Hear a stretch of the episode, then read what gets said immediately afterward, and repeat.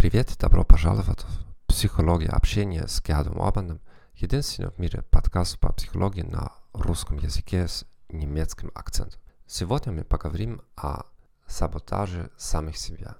Самосаботаж – это хорошо изученная концепция в эмпирической психологии, которая описывает ситуации, когда человек выбирает действие, которое потенциально может нанести ущерб его или ее будущей деятельности. В классических экспериментах индивидуумов после первоначального успеха в некоторые познавательные задачи, которые они сами не совсем понимали, как они преуспели, перед следующей серией заданий просили выбрать между веществами, которые потенциально улучшают или препятствуют их выполнению в тесте.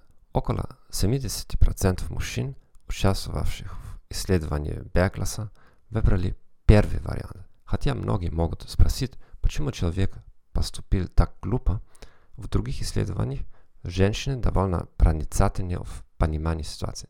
Участники просто хотят получить оправдание будущей неудачи. Есть много способов самосаботажа. Алкоголь, наркотики и другие вредные привычки, принятие плохих стратегий и, если вы не предпримете необходимых усилий. Вы знаете этот феномен.